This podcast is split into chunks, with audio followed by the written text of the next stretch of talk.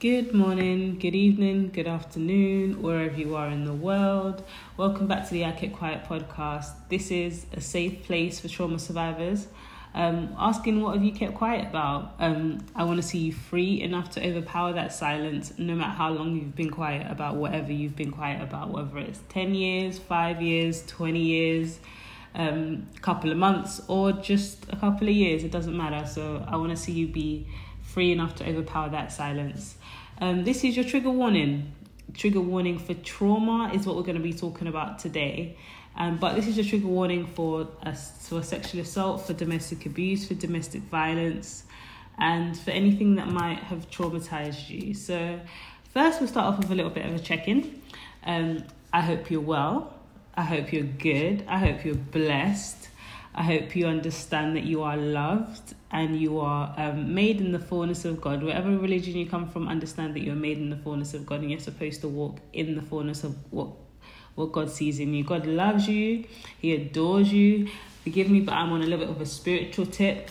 I got baptized yesterday and I feel amazing. Um, yesterday it was my second. It was actually my second baptism. So I've been ba- I was baptized when I was about 15 years old.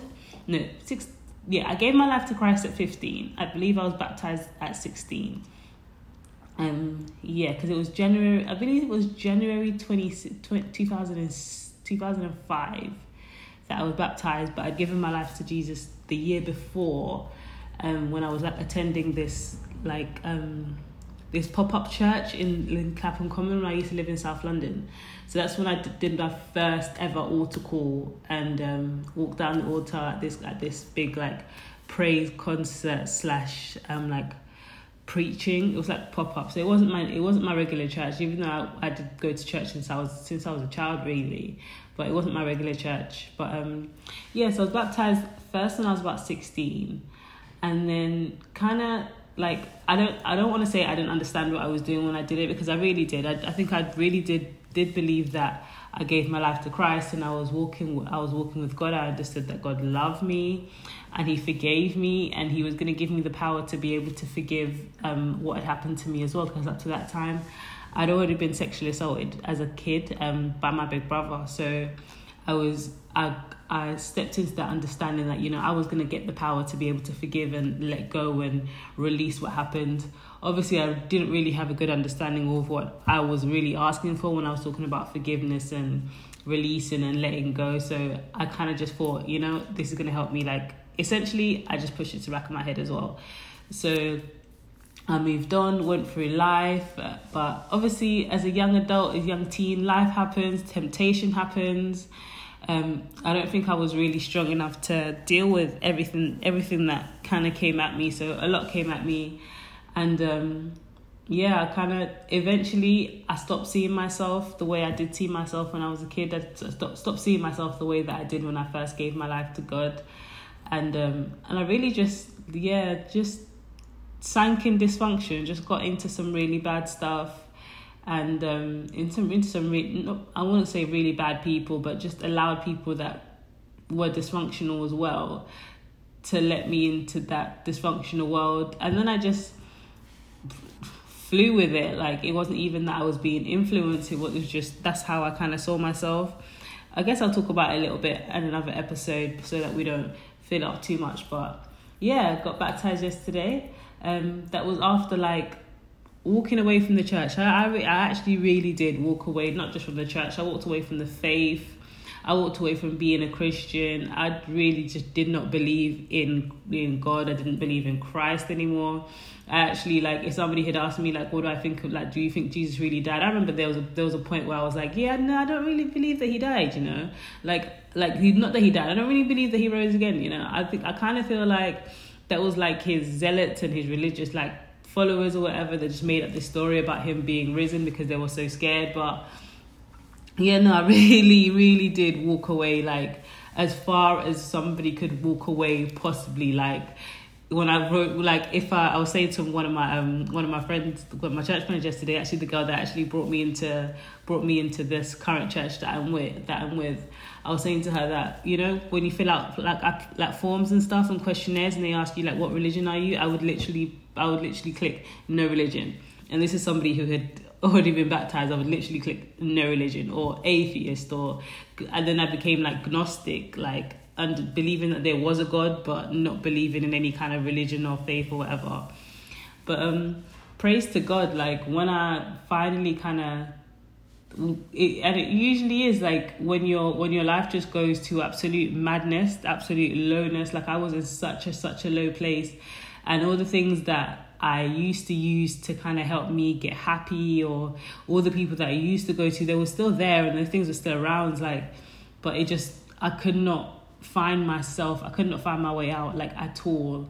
I couldn't find any kind of just love in myself i couldn't find any kind of hope in myself so I remember like in a, like a dark, dark place, just kind of like asking for God, like, are you there? Like, can you help me? Like, I'm sorry, like for turning away from you. I just I need you to come back. I need you to be back in my life, and really just feeling like as soon as I really did pray those prayers, like I started to feel the presence of God again, as if like God had just been waiting for me to just, you know, turn back to Him. So yeah, it wasn't it wasn't a quick fix. It wasn't easy. It wasn't just a quick turnaround. But really, this past I think these past three, yeah, past three four years since I, I think it's been about four years since I really did pray that prayer to say like God, I need I need you to help me save my soul because my soul is is lost, it's broken, it's gone, like. And I really do think for the past four years, like God has really taken me through the tumble dryer and the releasing of all these kind of things. And some things have had to come up, like I talked about um, and stalking last week, certain things had to happen for me to be able to realize that I was still holding other like issues and angers and resentments and and just pain, like certain pain that I was holding, like that I was ignoring. There were certain things that had to happen for me to for the pains to actually come to the surface for me to be able to deal with them like properly so that I can really bury them like once and for all.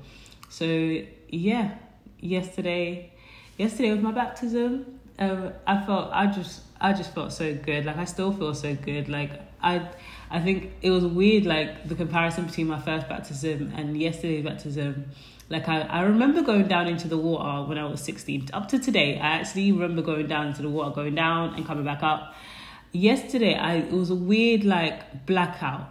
Gen, like a weird genuine blackout. Like I felt my when my I put my hands my you know hands over my face to cover my my my nose and my hand over my left hand over my heart went down into the water but just like i don't know just blackout just blackout for like a good couple seconds just blackout and i just i really do feel like yeah yeah just I came up new. And that was just that's that's my high. That's my good check in for this week. I just I I would recommend it to anybody. Like, if you are a born again Christian, if you have given your life to Christ, if you are trying, even if it doesn't matter where you are in your in your in your walk with Christ, and if you really do know that you know, I'm trying this thing, I'm I'm determined for this thing, like, and you haven't been baptized, I would definitely recommend you being baptized. Like, it just it, it's it's it's a principal step. It is a step that we have to take, but it's more than that. It is really, really. There's so much spirituality in it. Like there's so much there's so much that you can't explain that happens when you get baptized, but it's something that you will definitely experience. So yeah, that's that that's my check-in for this week. I have been baptized and I feel like a newborn baby, like squeaky squeaky clean. Like I can um I can literally smell the baby powder off my aura. Like it I just feel like amazing. Like I'm floating right now, and um, oh God forgive me because I w- I don't want to drop, but yeah, I'm just I'm floating. I just loving God right now, and just yeah, just absolutely. But um, moving on from that, um, we're gonna talk about trauma today. Like we're actually gonna break down um what trauma is and so that we can have a better understanding because as I said this is a this is a safe place for trauma survivors and we're here to we are here um to talk about trauma to understand trauma but first we have to understand what trauma actually is so if I will be reading from a little bit of notes today and also um I have a handbook from a course I did um called Own My Life course so it's got a lot of information, a lot of really good information. Um, if anybody ever heard of the Own My Life course or know, like if you have like a women's center around you, um, it's a very good, very good course to go on to kind of understand um, as far as the as far as what trauma is, but not just what trauma is. It's mainly based around domestic abuse and domestic violence, domestic like abusive relationships and stuff. Um, I really had to go on the, these kind of courses to actually understand that I had experienced domestic abuse. I, like, if you'd asked me five years ago, I would have told you I'd never, ever, never in my life have I experienced domestic abuse because no, no man had ever put hands on me. So I actually only understood domestic abuse as domestic violence. And there's so much to domestic abuse than just somebody just putting hands on you. And that is horrific. Like, it's like, I remember I did this course, uh, I did this course over Zoom during the lockdown. And um, there was a part when we were literally talking about the, the domestic violence part of domestic abuse. And I just, uh, my heart really, really goes out to anybody who's ever lived in that kind of fear of physical attack in their own space where they should feel comfortable. Like I remember literally just having a meltdown about it. Like, and I remember calling one of my one of my friends who who is a domestic violence survivor and just. I just I, I'm, I just said I'm so sorry like I that when like other women that were in the course explained what they'd been through I can't I can't understand like living with that kind of like fear of you know of pain I really I really I, I, I just my heart really goes out to really really really goes out to anybody who's ever survived that because you are you are a strong strong person. But also to anybody that survived domestic abuse because it just domestic abuse in, in as a whole completely messes with your with your brain chemistry completely messes with just who you are and how you see yourself because you're walking on eggshells um around this other person because you don't know what it is that you could say at this point to set them off but really and truly it's nothing that you're saying it's nothing that you're doing it's the person just needing to completely exert control over you and who you are. So that's how i kind of got into this course and this course really really did just just open my eyes as to as to what abuse as to what abuse really was. So as i said we're going to be talking about trauma today. So um, what is trauma um, trauma is the name given to incidents that negatively impact our brain, physic- physically affecting us in the present. So, trauma might include medical interventions, um, being subject to abuse, as I said, uh, the death of somebody close, um, a close one, uh, grief is a big trauma. Um, witnessing a serious accident, like a like um, a ter- terrorist event, like a murder, and, a, even a mugging, like watching a mugging or anything like that, um, or being in a car crash as well is also a trauma. So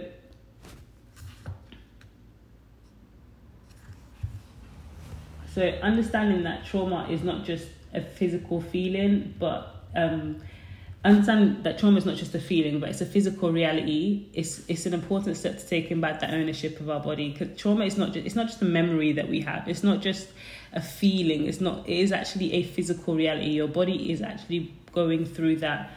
Um, as as you're remember as you're remembering what happened, your body's actually going through that. And sometimes even if you're not remembering, like they say that trauma is stored in your body as well as in your mind. So if you you can be can push something to the back of your head, you can pretend it's not it's not there, but it physically you're still feeling it. Like I um the the experience that the I had an unwanted sexual experience um last year in 2020 for the like for the good first couple months after it happened i pushed it completely to the back of my head. Like i completely forgot it even happened like in in any sense. But at the same time i was like my body was still really my body became really really nervous. Before i even came to the front of my mind again it was I was really nervous and shaky around people. Like one, I didn't really want to sit in my house.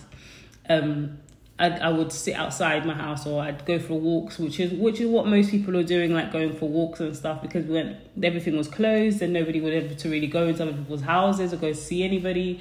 So I would just go for endless walks around the block. Like I'd sit in the park and read a book or do some coloring and like from the outside in somebody might think oh yeah she's just doing what everybody else is doing. But for me i just i could not sit in my house where another sexual assault had happened uh, where i'd been sexually violated oh, again. Like for month for it took me it took me a good couple months to realize i was only sleeping on one side of my bed. Like if I, there was a time when I woke up on the wrong side of my bed and I had a meltdown because in my sleep I'd rolled over to the wrong to the side of my bed I did not want to sleep on. So that so even though I wasn't directly thinking about the trauma that had happened, my body was still reacting and responding in certain ways.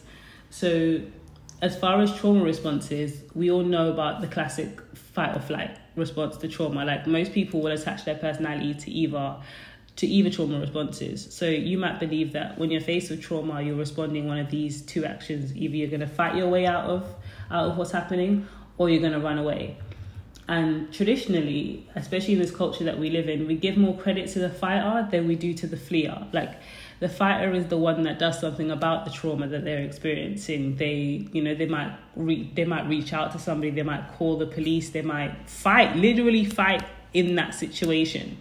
So last week I spoke about the experience of sexual violation by a stalker, the guy that was coming to my house, and believing that I wasn't strong, I wasn't as strong as my other neighbor who was younger than me, but she had like because from the moment that it happened and the moment that she felt unsafe, and she called somebody like she immediately called somebody to make sure like come here come check because something's going on outside i don't know what's happening and and da da da. But i on the other hand sat down and kept quiet and sat in my dysfunction like about and just just sat down and just bit quiet because and I thought like I was wrong to think that way, but that was just my trauma response.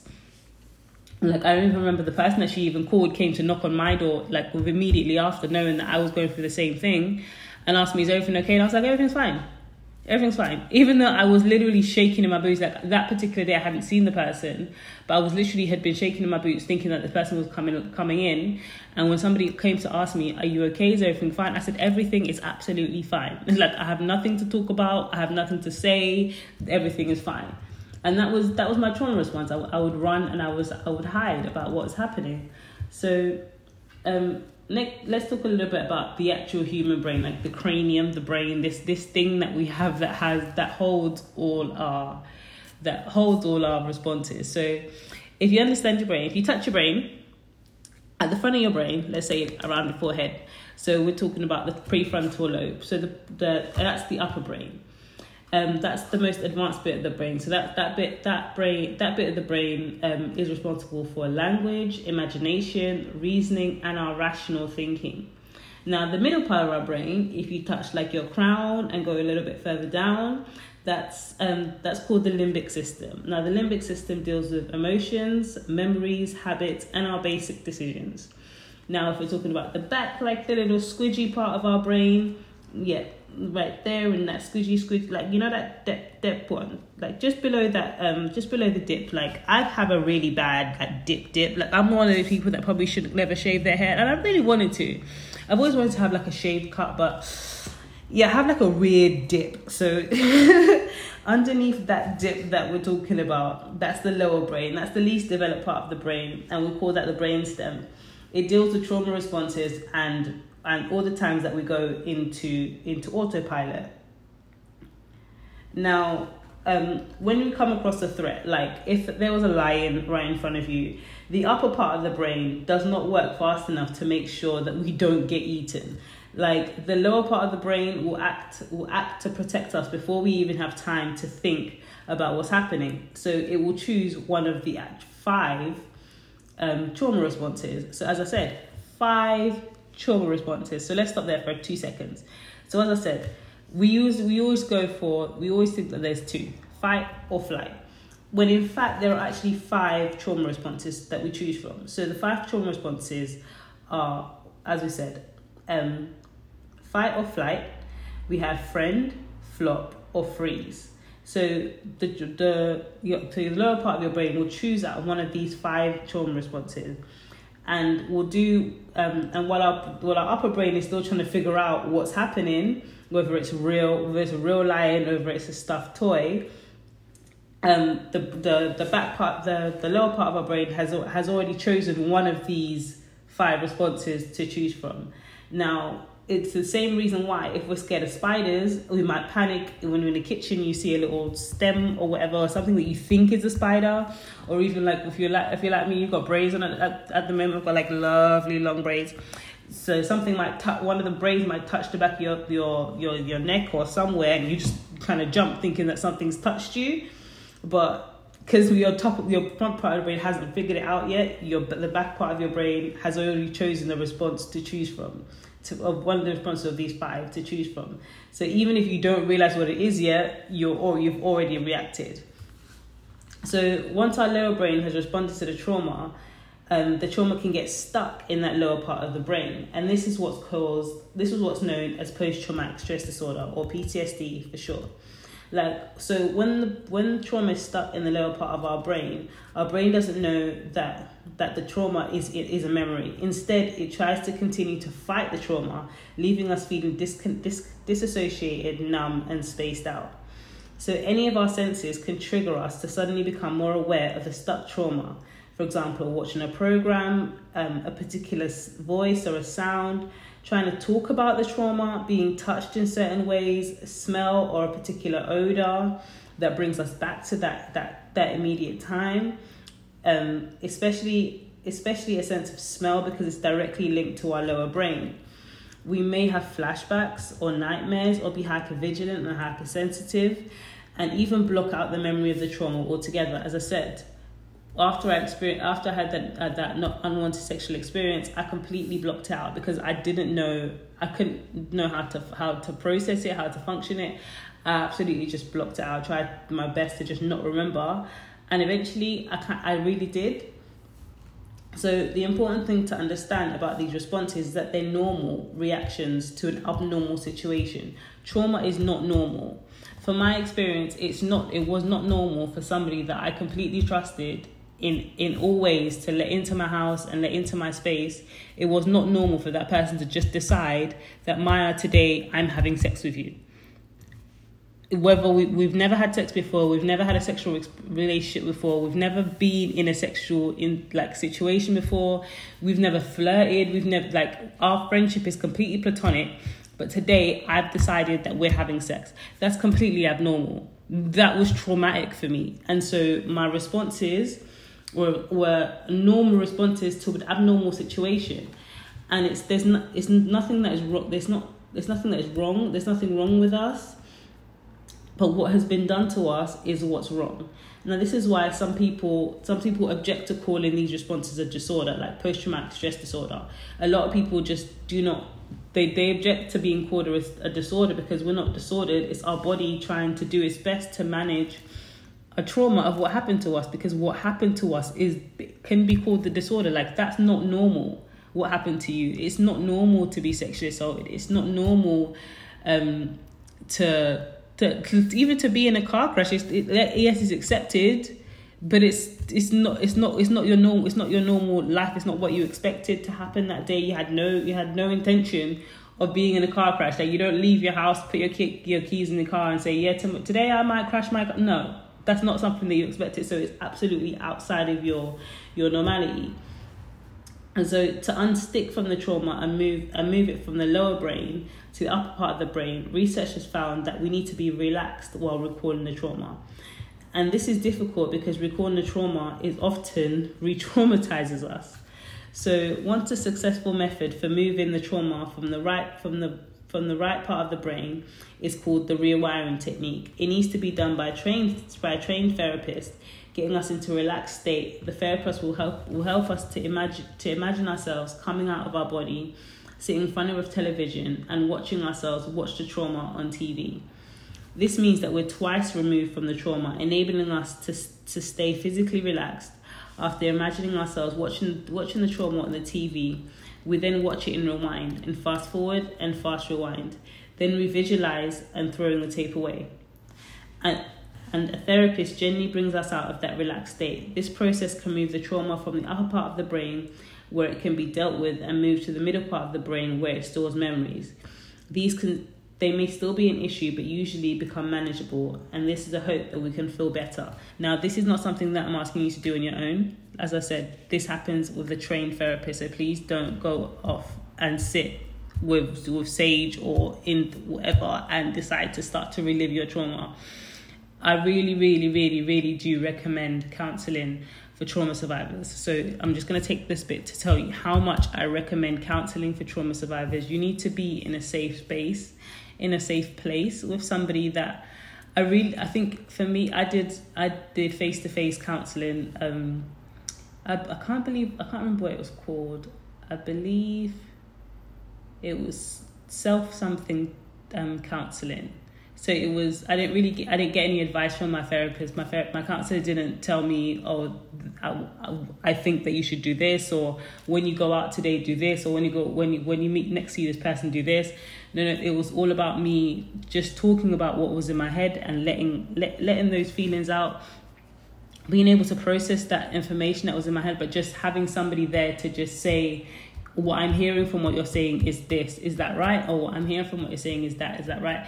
I found, yeah, person centered counseling. I find that very, very helpful. Like I'm still have, I'm still on the waiting list for more counseling, and hopefully I should be able to. I should be starting some telephone counseling tomorrow, actually.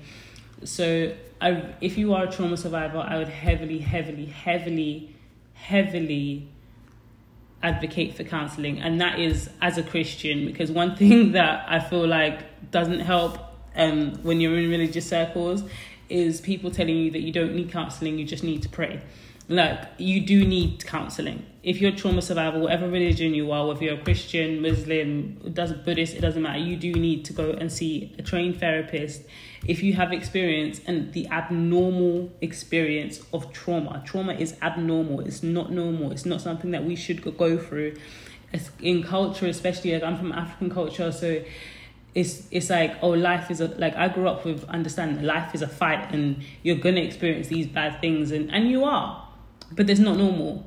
It's not normal to accept those things into yourself. It's not normal to accept those things as part of your story.